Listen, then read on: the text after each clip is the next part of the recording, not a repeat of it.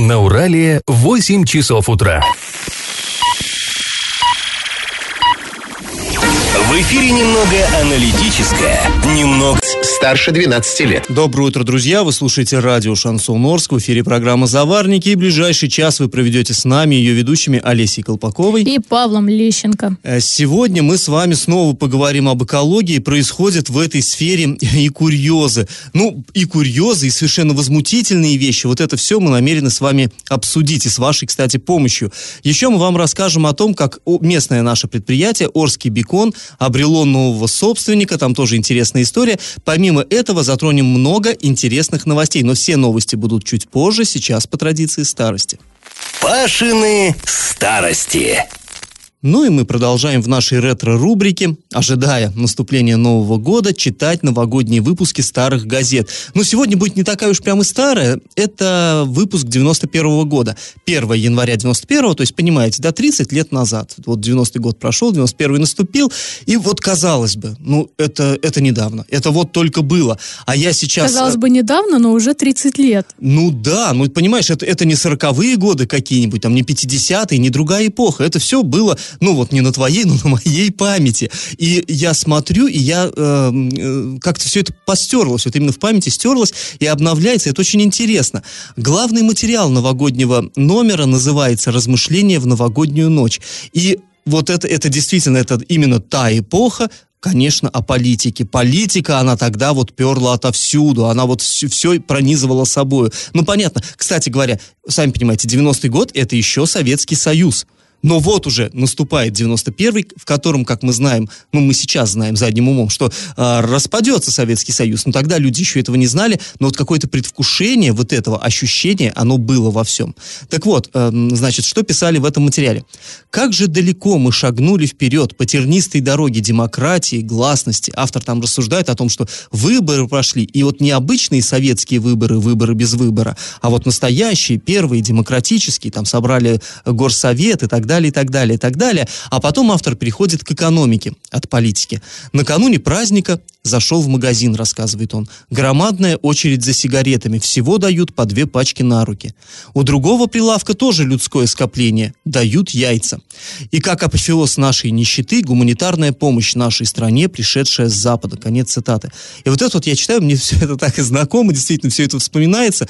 Э, Сейчас людям многим, ну вот кто помоложе, может быть, не понятно, что значит по две пачки в руки дают сигарет. А вот это было действительно. Дело в чем? Деньги-то у людей были, э, цены же были государственные, твердые. Люди получали зарплату, но потратить не могли, в магазинах ничего не было. И когда вот привозили, давали, это вот словечко того времени, не про- ну, пр- продавали, разумеется, за деньги, но называли давали. Вот когда давали какие-то дефицитные товары, их давали не столько, сколько ты унесешь, потому что запасливые наши люди схватили бы все, скупили. А давали вот там по две пачки сигарет, там по пачке масла и так далее. То есть интересно. Кстати говоря, тут уже не газетное, не газетный материал, а, так сказать, по жизненным впечатлениям. Я помню, как э, в те времена, примерно, мы с родителями поехали в Ясный, вот ближний свет, да, за пряниками. Потому что пришел, э, пришла информация оттуда, что в Ясный привезли пряники, а там военный городок, вот эти вот военторг, э, они побогаче жили, как бы, у них много чего было дефицитного. И вот мы приехали туда, отстояли очередь за этими пряниками. Специально отец поставил э, себя, своего брата, там, чтобы побольше вот этого всего понабрать. И э, достояли очередь, и говорят, паспорт. Ну, зачем, зачем паспорт? Прописка, только ясницам. И мы уехали без всяких... Вот такие были, да, времена. Ну и гуманитарка, это тоже вспоминается. Всякие австрийские какие-то там, испанские привозили нам продукты. Да, удивительные дела. Та же тема развивается в другом тексте Орского рабочего. «Вынимаю из почтового ящика письмо от подруги. Ее дочке в роддоме подарили стафилококк. И вот уже три года она пытается спасти девочку. В клинику э, к ребятишкам, которые, э, многие из которых обречены, приехали с подарками итальянцы. Вот, кстати, тоже это они постоянно тогда ездили иностранцы. Детей собрали, на фоне ярких коробок и пакетов сфотографировали, а потом сказали, идите по палатам, мы вам потом разнесем подарки. Так до сих пор и несут. То есть кто-то прижилил вот эту самую гуманитарку, и тогда, кстати, ею постоянно торговали на базарах, это было вот, ну, люди понимали, что кто-то подворовывает и перепродает. Ну, в общем, э, да, жуть. Повторюсь, еще был Советский Союз, это еще не 90-е вот в, в нынешнем понимании. И вот еще про дефицит фрагмент. Вижу тяжелые лица без времени стареющих женщин, снующих в поисках хлеба насущного из одной очереди в другую. Хмурые продавщицы в пустых магазинах развешивают праздничные гирлянды из дефицитной ваты. Я смотрю на украшающий потолок мягкие хлопья и вспоминаю, что Димке, ну там, судя по всему, это ребенок автора, э, ну, сын, а, когда у него болело горло, не из чего было сделать компресс.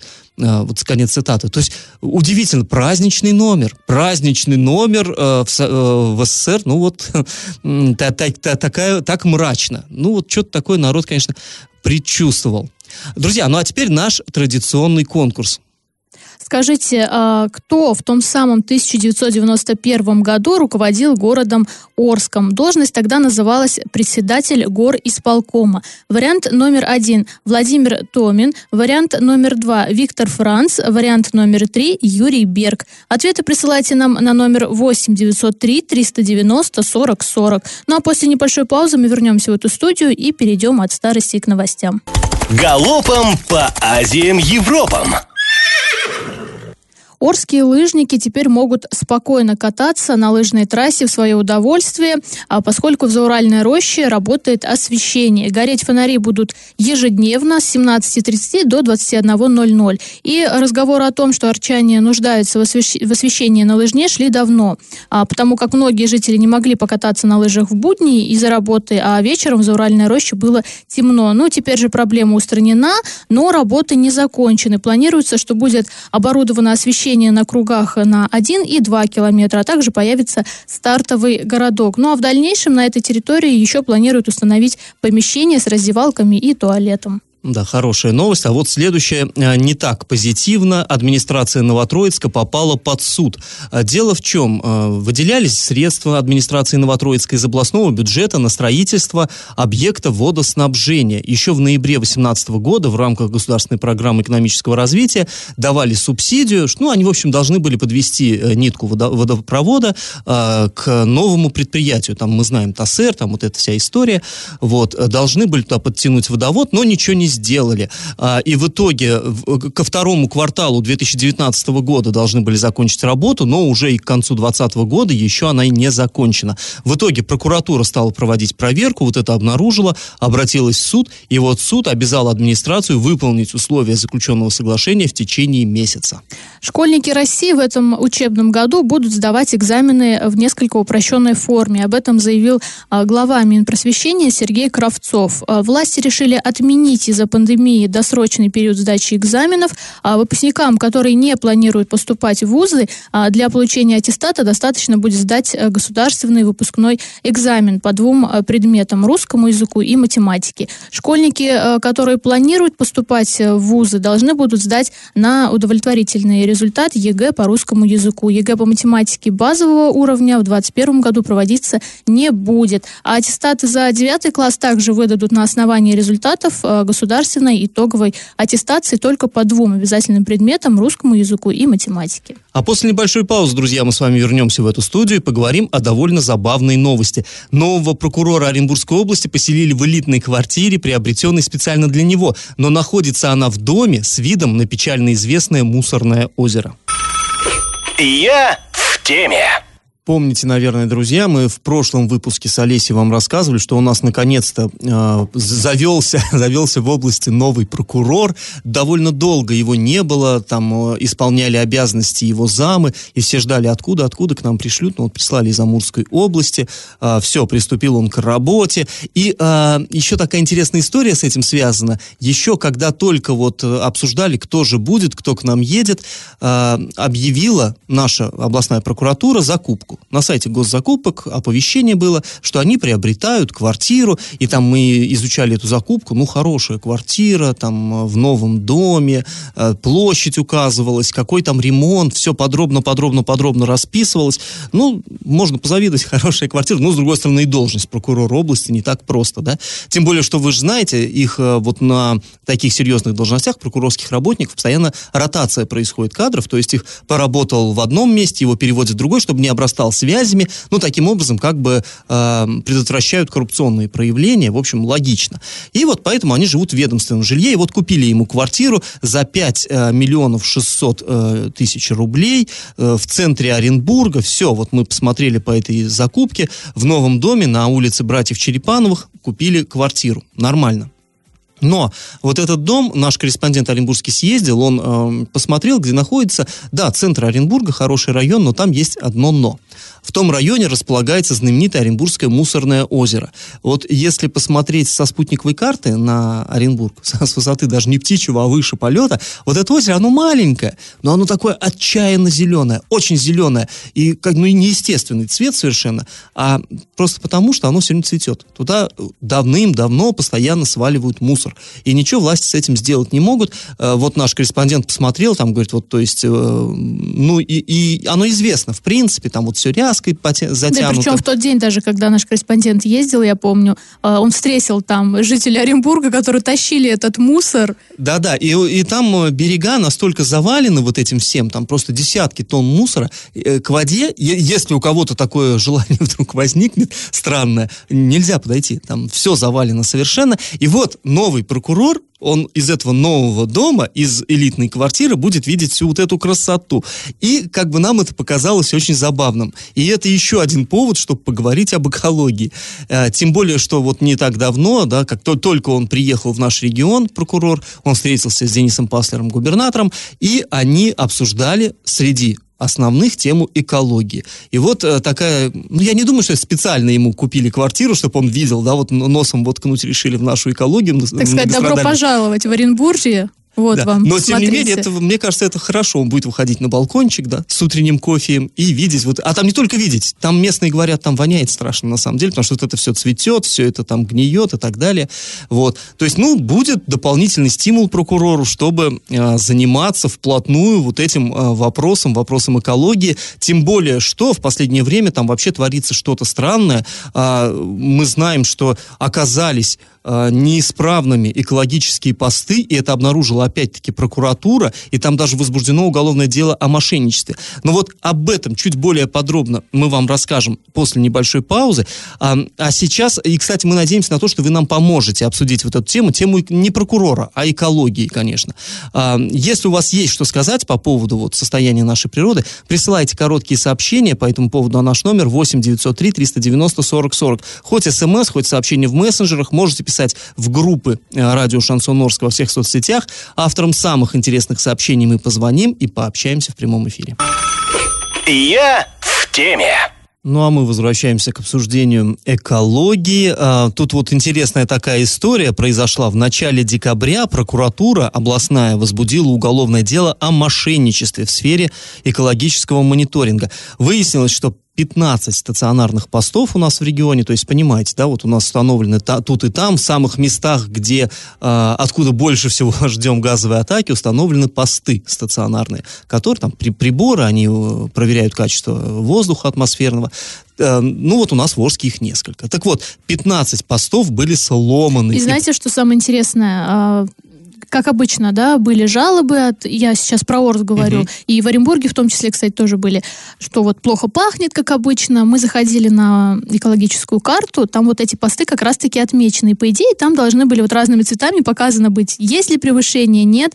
И вот мы, как журналисты, я вот наверное, в течение месяца мы, если не больше, писали про то, что вот пахнет, пахнет, но на экологических постах данные еще там за май, грубо говоря, и очень долго на это реагировали соответствующие службы.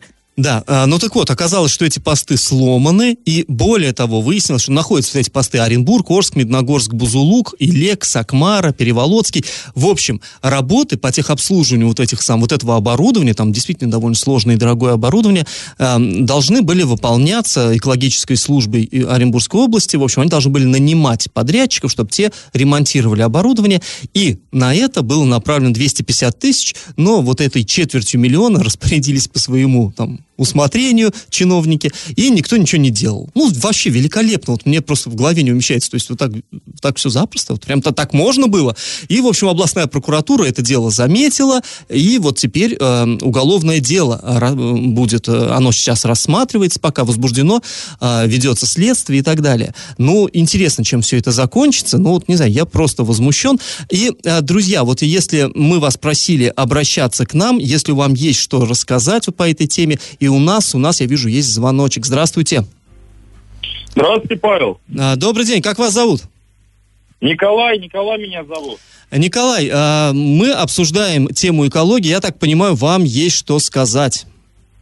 Да мне кажется, любому жителю нашего города, города Орска, есть что сказать на тему экологии. Но это же реально, в конце концов, ну сколько можно вот это все? То есть вроде бы фиксируют, что загрязнение есть, но ничего с этим никто не делает. Вот меня этот вопрос очень сильно беспокоит. Николай, ну вот мы что, задавали... Что в голове у наших чиновников, я, я реально не понимаю. Ну, не то, не то, что в голове, а вот, ну, какие действия вообще никакие не предпринимают, только какие-то отписки о том, что мы зафиксировали, и, и как бы все, история на Глава города Орска уверяет, что действия принимаются, и даже и, э, он сказал, что очень жестко наказывают предприятия, ну вот, которые...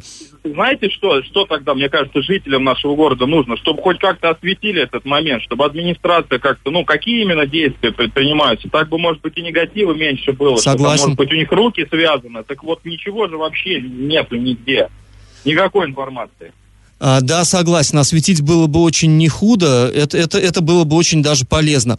А, спасибо вам, Николай. А, вот у нас еще сообщение пришло от нашего слушателя или слушательницы, а, не подписались. Живем на Цемлянской, вонь практически постоянно, уже устали об этом сообщать, да и толку нет.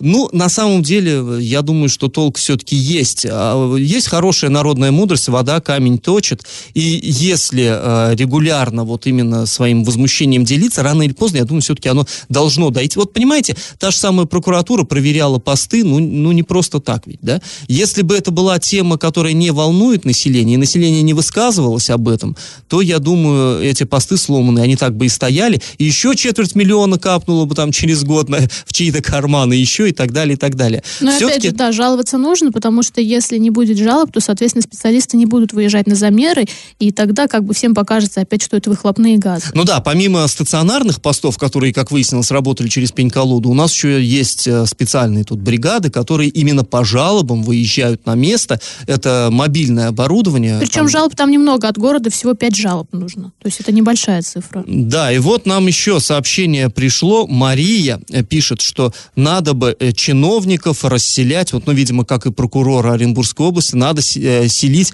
э, в районах загазованных. И э, предлагают вот к нам сюда на телевышку. Ну да, кстати, на телевышку было бы не худо. Вот мы э, всегда наблюдаем здесь. Здесь э, сюда приходит в первую очередь запах, ну как так, видимо, роза ветров. И, кстати, я вам скажу, не только, не только запах, а здесь еще и мусорные поля вот у нас здесь в округе. Если ближе, вот не, не та сторона теле, э, горы Телевышечной, которая к городу, а та, которая к объездной дороге между Мостостроем и э, Новотроицким шоссе, там просто завалено все. Там мусора, вот они, как-нибудь там свалка. Не то, что не санкционированная санкционированная свалка, она, мне кажется, она уж почти санкционирована, громадная просто. То есть люди едут, везут, везут. Ну вот, да, ну, было бы не худо, наверное, там расселять ответственных товарищей, выделять им там участки, пусть строятся, как бы и нюхают, и наблюдают, и, и глядишь что-то. Инициатива хорошая, народная инициатива, она э, действительно интересная. А, друзья, после небольшой паузы мы с вами снова вернемся в эту студию и обсудим очень важную новость. Орского бекона, который уже несколько лет существовал в подвешенном подвешенном состоянии появился новый собственник. И как это понимать? Новым собственником свинокомплекса «Орский бекон» э, стал селекционно-гибридный центр «Вишневский». И э, тут интересно проследить сразу две истории. Первая – это история Орского бекона, и вторая, собственно, Вишневского. Про Орский бекон сейчас Павел расскажет, он очень тщательно да, эту Павел тему изучал. в свое время изучал эту тему. Э, Орский бекон – это, знаете, свинокомплекс, который в районе аэропорта расположен. Это новое, новое предприятие. История какая? В 2004 году, тогда еще был жив и здоров, ну, относительно здоров Петрофорский мясокомбинат, и он испытывал очень серьезные трудности с сырьем. Ну, понимаем, да, в советское время э, скот для Орского мясокомбината там целыми табунами, там громадными стадами гнали из Казахстана. А теперь по понятным причинам из Казахстана не больно ты что пригонишь, ну и вообще там разные, да, причины. Им нужна была сырьевая база, то есть у них люди были, оборудование было, заказы были, а сырья, мяса не было. И вот они решили построить собственный свинокомплекс. В 2006 году э, начали вроде было бы строить, там довольно долго все это тянулось. В 2011 году, тогда еще это шутили в городе по этому поводу, поехали в Данию делегация из Орска, тут главный ветврач, там специалисты мясокомбината, из Дании каких-то мега крутой породы там привезли поросят, вот, стали их разводить, ну и, в общем-то, успешно. И э, в 2014 году, э, как, несмотря на то, что вроде бы успешно все пошло, в 2014 году э, арбитражный суд объявил процедуру наблюдения, то есть э, стали, э, ну, там долги, накопились определенные, определенные долги, а в 16 и определенные почти 4 миллиарда рублей, хорошие долги. Вот. А затем уже в 16 году был признан банкротом этот завод, и мы тогда уже в 18 наверное, встречались с его директором, интервью я у него брал, и он говорил, что, э, но он работает. То есть там просто вот эти долги, это из-за, по его словам, неправильной финансовой политики прежнего руководства. То есть они набрали кредитов и не стали сразу запускать, э, распечатали кредитный портфель и не стали строиться, а сперва там вот, ну, в общем, капали туда вот эти проценты и так далее, и так далее. В итоге долги были, но предприятие между тем работало нормально. И вот оно работает по сю пору, э, но несколько раз выставлялось на торги. И э, в 2019 году сначала, в конце 2019 года выставлялось 2 миллиарда 144 миллиона, стоило имущество предприятия, там входило все. Недвижимость, цеха, там оборудование, даже корм для свиней и сами свиньи. Вот это все абсолютно. 2 миллиарда, 2 миллиарда 144 миллиона. Потом снижалось, снижалось, снижалось, никто не хотел брать. И вот, наконец, купили за 815 миллионов И купили рублей. с восьмой попытки, да, если не да, Да, да. Ну и, собственно, немного, да, про нового собственника. Вот СГЦ Вишневский, он известен в регионе вот не только большим объемом производства свинины, но и скандалами. А, так, вот его генеральный директор а, Виктор Железнов вместе с бывшим уже министром сельского хозяйства нашей области проходят по уголовному делу. Чиновнику вменяют превышение должностных полномочий и получение взятки а бизнесмену а, незаконное получение там 100 миллионов рублей из федерального бюджета и мошенничество. И вот, собственно, подсудимых задержали в 2018 году, и за два года, что вот ведется следствие, там объем уголовного дела уже огромный, но пока еще никаких итогов нет. А еще они все-таки, вот этот Вишневский, это известно креативом, они акцию протеста работники да, в 2017 году, вот когда правоохранители к ним, к ним нагрянули, сотрудники вот этого Вишневского в знак протеста решили на полтора часа перегородить, перегородить трассу Оренбург-Солилецк. Они там вышли, поставили тракторы, свиней туда вывели. Вот ну, свиней, такая главным образом, была. выгнали да, на да. трассу свиней, и как бы, ну, ты же не будешь по свиньям ехать, и там было парализовано движение. Ну, креативно, интересно, на самом деле. И, кстати, э, что касается вот Железного, сейчас я смотрю, наши коллеги э, федеральные, в том числе, пишут, что вот после того, как он приобрел Орский бекон, э, он, в общем, становится самым крупным производителем свинины, не только даже в Оренбургской области. Мясным королем даже его прозвали. Да, ну, да, да, мясным королем Приволжья, то есть вот весь по, во всем ПФО, ну, как бы очень хочется верить, что э, больше не будет никаких там громких уголовных дел, а будет нормальное развитие этого предприятия. Ну, и для Орска это важно. Ну, конечно, конечно, что да. предприятие по пальцам пересчитать.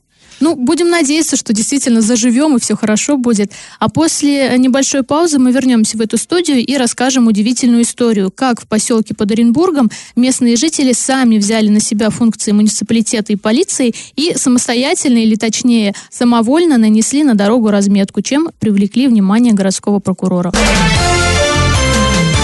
Новость дна.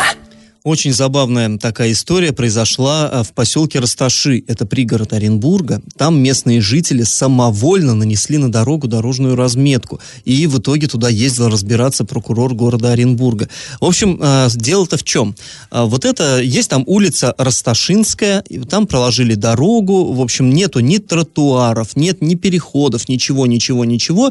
И вот эта улица, она сейчас соединяет два шоссе, Загородное и Нежинское. И там и там там очень интенсивное движение, и вот когда вот эту вот перемычку сделали, там тоже машины стали носиться, причем стоит знак 60 километров. Ну, то есть, э, это быстро. Для, сами понимаете, 60 это скорость, установленная, но у нас же по правилам не штрафуют, если на 20 километров превышаешь. 80 это уже очень-очень много, и вот машины носятся, а люди как бы боятся. Боятся там ходить, там достаточно такой густо заселенный район. И, в общем, они обращались куда только могли, ничего не помогало, и они просто взяли, в один прекрасный день взяли, нарисовали зебру. Вот так, ну, на дороге нарисовали. В итоге водители едут, и знака-то нет, пешеходный переход, но зебра ж есть, и они вынуждены как бы притормаживать, вот. И э, вот тут, как ни странно, тут ГИБДД среагировала. И они приехали, посмотрели, как бы нету, на плане зебры нет, а на дороге есть. И они составили предписание, что, ну что за дела такие.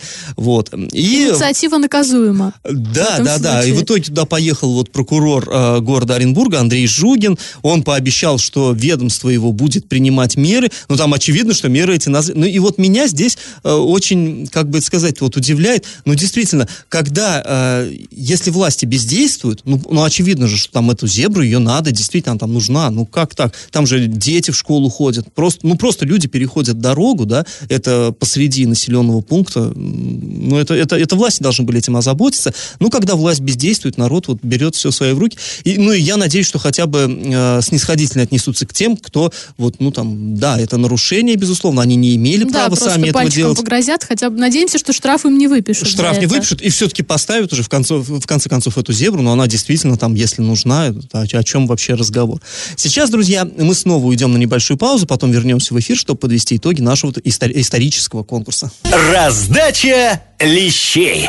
А, Ну что, друзья, давайте подводить итоги нашего традиционного конкурса. В начале программы э, вас Олеся спрашивала, кто же руководил Орском в 1991 году, да и 90-м тоже.